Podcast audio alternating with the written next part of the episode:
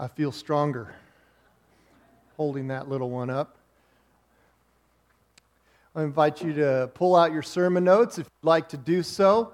You can also turn to Second Samuel chapter twelve. As we continue through the story of David this morning. In chapter ten, we're reminded that David sent Joab and the army, and then eventually joined them. In chapter eleven, once again, David sent a lot of people. He, he sent his armies, and he sent messengers, and he sent for, and he sent and sent and sent. But David was not where he was supposed to be. And as David does this, what we realize that we have all done similar things at one point or another in our life. We made a conscious choice to put God on a shelf for a while. And appease our own desires above all else.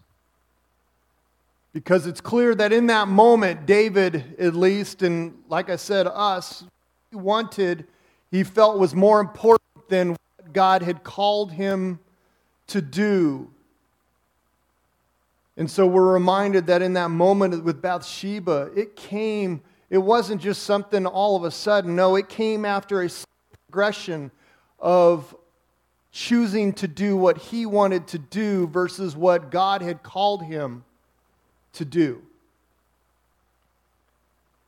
And we're reminded in the last verse of chapter eleven that the thing that David did displeased the Lord. It grieved him. It, it made him sick. He was upset in his stomach so much with it. Because we're reminded that God doesn't dismiss sin. God doesn't just set aside and say, well, you know, he meant better, but. God's justice isn't set aside because sin always demands a payment. And even in the midst of our sin, though, we need to remember that God doesn't abandon us. God doesn't write us off. But neither does he force himself into the life of someone that doesn't want him. And one thing that we can say as we enter into chapter twelve is that as Nathan enters into the context of this story, we can see it as proof that God hadn't abandoned David. That God sent Nathan. Remember, David up to this point has been sending and sending and sending, and now God is the one doing the sending. But as Nathan enters in, we should also point out, it doesn't say, it doesn't, doesn't say he walks into the room and says, hey, King, I got a message from God for you. No, it says that he entered in with a story. And it's not presented as a parable or a story with a punchline. It's presented as, hey, King, here's a story of something that's going on, and you are to administer justice. And so it's it goes like this. There were two men in a certain town, one rich and the other poor. The rich man had a very large number of sheep and cattle, but the poor man had nothing except one little ewe lamb he had bought. He raised it, and it grew up with him and his children, and it shared his food and drank from his cup and even slept in his arms. It was like a daughter to him. Now a traveler came to the rich man, but the rich man refrained from taking one of his own sheep or cattle to prepare a meal for the traveler who had come to him. Instead, he took the ewe lamb that belonged to the poor man and prepared it for the one who had come to him. And it says in verse five that David burned with anger against the man. Now, David here is pronouncing this severe punishment and judgment on a man who stole the lamb. As surely as the Lord lives, the man who did this deserves to die, David says. And David's response here is significant because as the king, he is responsible for administering justice and ensuring that justice is carried out in society. But the death penalty is far excessive according to the guidelines that God has already given. In Exodus twenty-two, it, it, it tells what's supposed to happen here.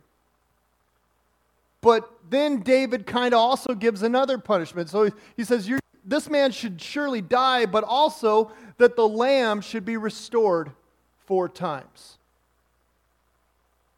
And it's only after this bold pronouncement of judgment that, that David has now laid out that Nathan looks to him and says, You are the man. You kind of get the sense of this mic drop. And David's face probably dropping at the jaw. And David is caught. He does, you know, he he he's he's figuring out what to do next, but we we got to remember that up to this point, and, and it's not just been a short time, it's probably anywhere from seven to twelve months later. I mean, she has gone from just knowing she's pregnant to the quick fix of taking care of, and I say fix, of taking care of Uriah, and now she has had the child, who we know of no name. And he thinks he's kind of covered up this adultery and murder, and maybe he's even tried to forget about it in his own, his own way, in his own heart. But there's some nagging guilt going on. And it doesn't take Nathan giving this message for David to recognize that he is being eaten alive from the inside out. Rather, it took Nathan's message for him to take the required action to reverse the process. And nobody could do this for David. It had to be from his own heart and his own mind. He had to come to a reckoning. So with David kind of in a shock of this pronouncement, Nathan continues. David hasn't responded yet. And the first thing he does is he reminds David who God is.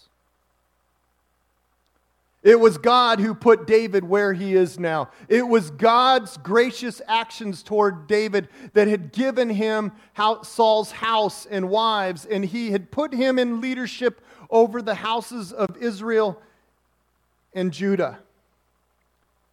And yet, David wanted more. This divine declaration is a, is a reminder that, that God is highlighting one of David's sins that we often don't think about. The sin of coveting. It's there. It's one of the top ten of laws of God.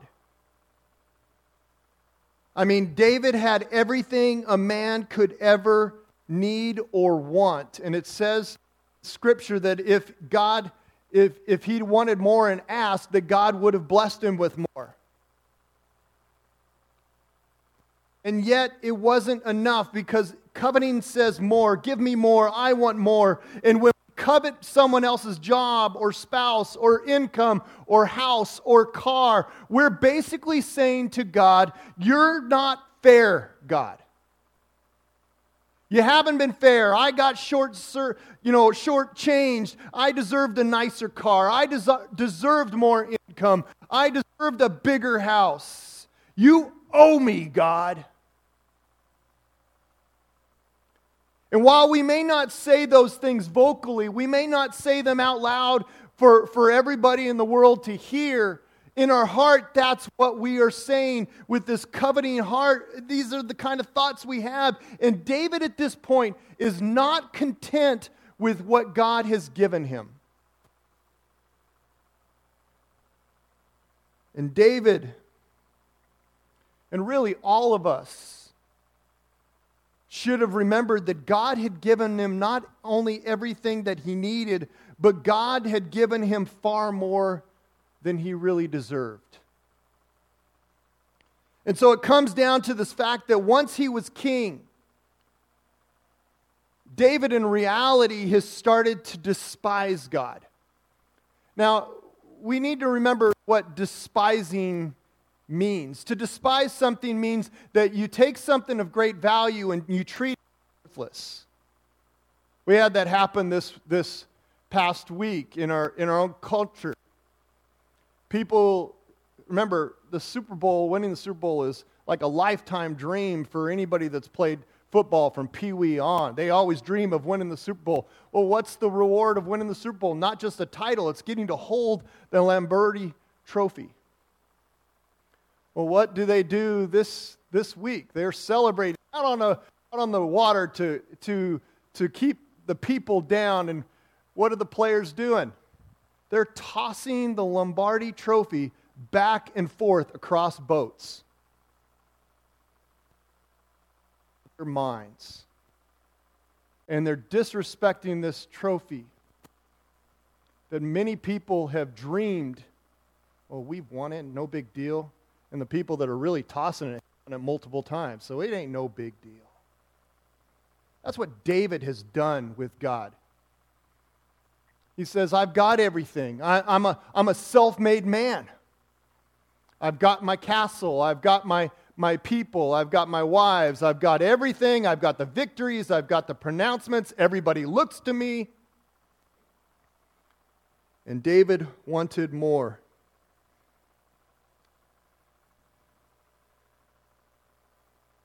God's word at this point had no real value for David. And the reason I can say that is because of the way David was acting. It's to say thing is one thing, to, to live it is another. And we're all guilty of this because we at times despise God when we choose our way rather than His way. We basically tell God, you know, I can do better on my own. And so David chose his way and broke at least three of the Ten Commandments. He coveted. He committed adultery. And he murdered. So in verses eleven through twelve, God gives David the consequences of his choice because he had despised the Lord's ways. As a result, his life will now always be marked by the sword. David's family would be cut and devastated in many ways over many years. In fact, incest, murder, and insurrection would plague the house of David. And so there it is. David now has some choices to make. He's been called to account. Not by, just by Nathan, but by God. And God put him there, He's blessed him, and now He's pointing out how God, how David has chosen to despise these blessings through his actions. It's the same choice that we all have as we're confronted with our sin, but, but grace, God's grace is openly and freely offered. And the thing is, we have to each choose to accept it. So in verses thirteen and fourteen, David doesn't respond by getting defensive. He doesn't try to uh, excuse his actions. He doesn't have Nathan executed to continue the hiding process. Instead, he confesses. He declares, I have sinned against the Lord. Now, up to this point, David has lived with this internal shame, guilt, and heavy conscience. And even though outwardly it seemed that he had gotten away with it, and he's continuing on with how he's lived. And yet Psalm thirty-two gives us a view, as it was written in the midst of this time frame, that we see what David's heart is really saying. He declares, "When I kept silent, my bones wasted away. Your hand was heavy up upon me. My strength was sapped." David had to acknowledge what he had done. He couldn't just write it off anymore. He had to take personal responsibility for his actions. And until so, nothing would change in his life. It's not that he had to draw a crowd and confess to them, because we don't have to go on Oprah to, to pour, and pour out our soul to everybody for, for our confession to count. But the reality is we must confess. And just as important, we must repent. While confessing is this acknowledging of our wrongdoing, it's saying, okay, I screwed up. It's when we repent that we essentially slam on the brake, crank the steering wheel, and we make a U-turn with our life. You see, we're we're good at the confession part when we get caught. I messed up. We are horrible with the repentant part. That we think, well, I said I'm sorry. That's good enough. Confession and repentance must go together if we're going to restore a relationship with God. Understand that, that in David's part here, the law provides no animal sacrifice for murder or adultery. There's no ritual that's going to solve things for David. In fact, the judgment's very clear that death is the penalty for both of those things. But nobody's going to kill the king. Nobody's going to render that judgment. So what we find is that God's initiative of grace is the only thing that can provide forgiveness. It was always that. Because the reality is that, that God's grace is what saves us. True obedience is born of trust, not legalistic and mechanical exer- uh, observance of rules. David, as he confesses, is exercising not only his belief in God, but more importantly, his trust that he knew God's grace is sufficient. That through his grace has made a way for not just David, but you and me to be freed from the sin that has entangled us. We don't have to be slaves to the sin in our lives anymore. We can be restored into full fellowship with God, but that happens only as I put my trust in God and as I live in response to the grace that God has given me and I have received. Verse fifteen in all this, we what we find is that because David has confessed, it doesn't mean that everything is going to be restored and, and God's just going to say, you know, you may ret- return to your life unscathed. There are still consequences in this life for David's sin. And so Nathan informs David that God has removed David's sin and that he's not going to die as a punishment. But, there's always a but. But because he wasn't the example that he was supposed to be, because he allowed other people now to despise the Lord as they watched what David, well, David did it. As a result, his son that was just born will die. Verse fifteen says that Nathan goes home. David's son becomes sick. And in verse sixteen, it doesn't take much if you're reading it to sense the grief that is now consuming David. David knows what the outcome's going to be. But yet he, he's, he's pleading, he's desperate, he's fasting, he's, he's on his knees before God saying, please don't take my son's life. He's, he's desperate. But on the seventh day, the child dies. And the, the servants that have been watching David go through this don't quite know what to do. They're afraid to tell David the news of his son's death because they're frankly afraid David's going to do harm to himself. He's, he's out of his mind with grief because he knows that his son, his sin, his choices have resulted in this. But he, he senses something's going on, and he asks, and sure enough, his son has passed. And it, and it, in a weird twist, it says that he got up, cleaned himself up, and goes to meeting and begins to worship God.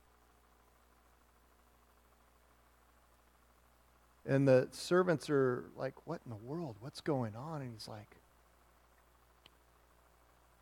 I can't change what's happened. All I can change is how I move forward. And as I said last week, this kind of gets bookmarked in the middle of everything. So for now, for, from up to this point, David has been home, and now Joab is winning the battle on this this long-held siege that has gone on for almost or, or about a year at this point. And, and all of a sudden, Joab's about to win. He sends a messenger for, for David and says, if you don't come out and help in this battle as we win it, understand that I'm going to take the credit for myself. And David goes. And he's been with Bathsheba because he it says that he moves from the death of his son to the birth of the next. And they name him Solomon. So what does this story really have to do for us? Most of us don't have people, I will admit, like Nathan in our culture that are going to walk up and start telling us a story that are going to help us recognize the sin of our life. I'm not saying we don't need that. Actually, every single person here needs at least someone that's going to point out when they've deviated from what God has called them to do. Last week, we were dealing with the fact that we often sin, and we'll just call it personal, and, and we have this expectation that we can really kind of do, you know, whatever we want, that it's, it's easier to ask for forgiveness than permission. And so we write it off as personal. And as long as we watch out for the consequences or we hide it well enough, that we, that's kind of the way we live. That God has called us, though, to something more. That we wouldn't despise Him in how we live.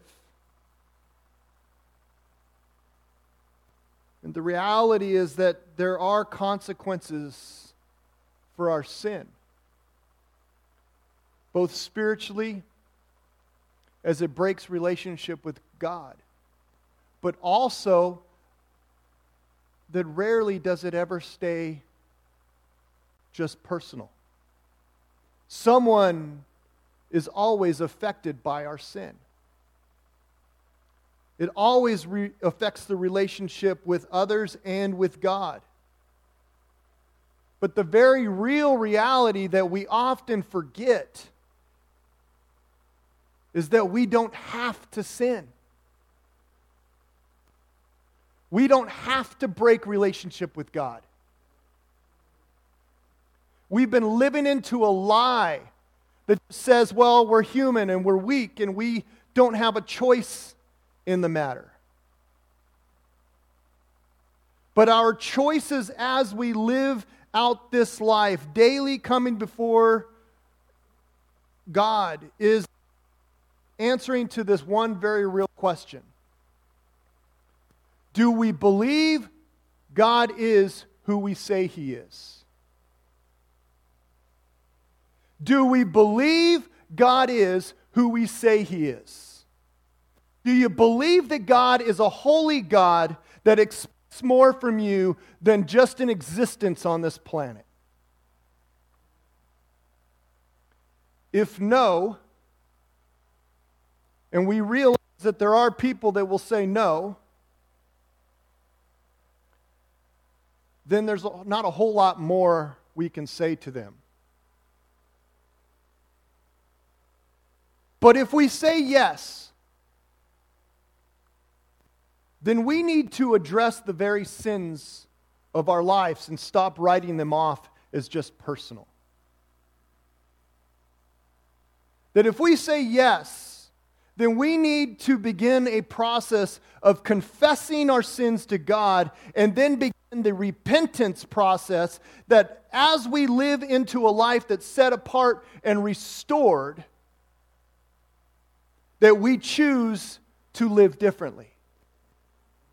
That as we grow, that we choose continually to put God's priorities in front of our own. That we do not despise the Word of God. That we don't take the Word of God and basically set it on the floor and say, I'll pick it up when it's more convenient, God. That I'll just set it aside and have my own little fun, and I'll just come back and pick it up and ask for forgiveness later. But as we choose to live differently and we live into God's power through the Holy Spirit, and we often forget a little bit of that last part. That as we live into the Holy Spirit, we remember that God never intended for this to be an issue. He never meant for His love to be sensed that it failed us. He never intended for us to break covenant relationship with Him. He created us in relationship. He created us to be understanding of that He would do everything for us until we choose to put ourselves in His place.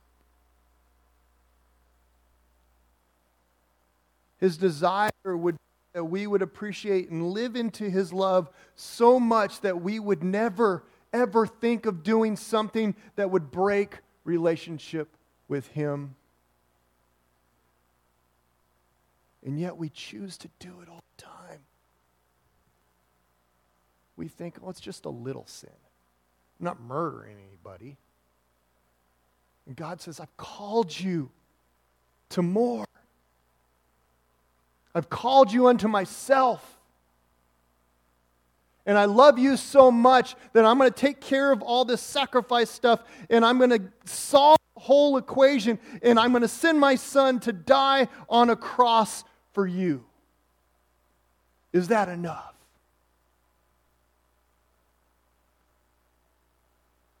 And while on Easter we'll celebrate, every other day we tend to despise God's sacrifice.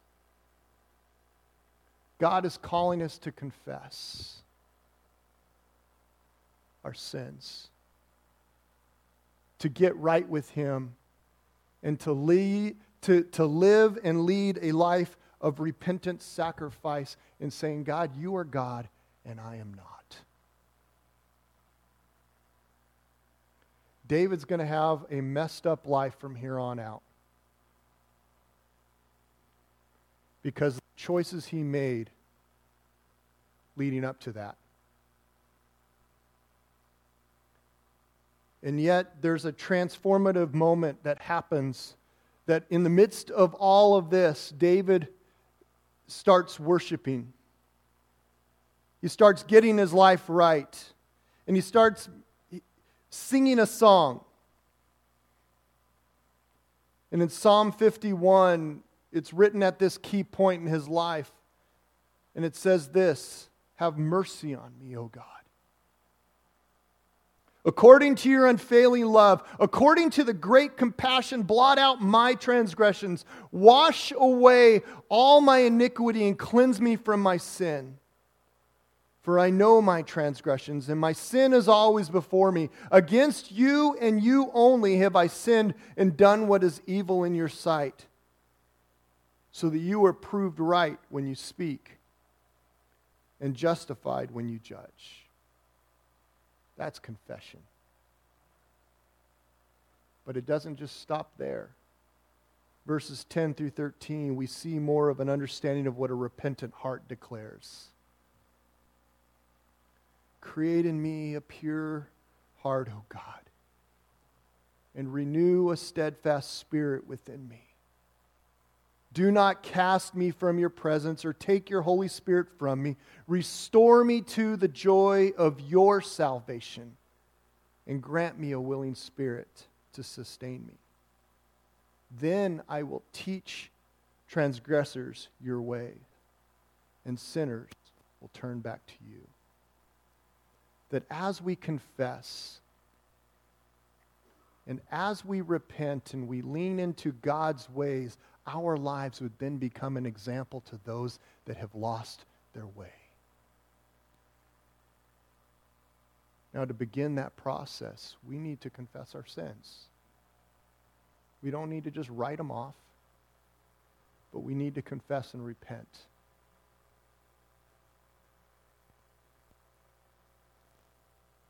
Where are you standing before a holy God? Are we just writing it off as, well, it's just a little thing? Or are we standing before a holy God and we recognize there is sin in our life that needs to be dealt with here and now? I'm not going to beleaguer the point. I'm going to ask Lenny, though, if he'd come up. Now is the time. This is the place that we as a church, as individuals and collectively, begin to live differently. And it begins with giving God our lives. Maybe you've done it in the past and you thought that just covered it. God is calling us to something more. Maybe you haven't ever put your full trust in God. Not just for the past things that you've done, but more importantly for the future as you plan to live. Do you trust God to be who you say He is? And so as Lenny plays, I'm just going to put this out there. If you'd like to come to the altar,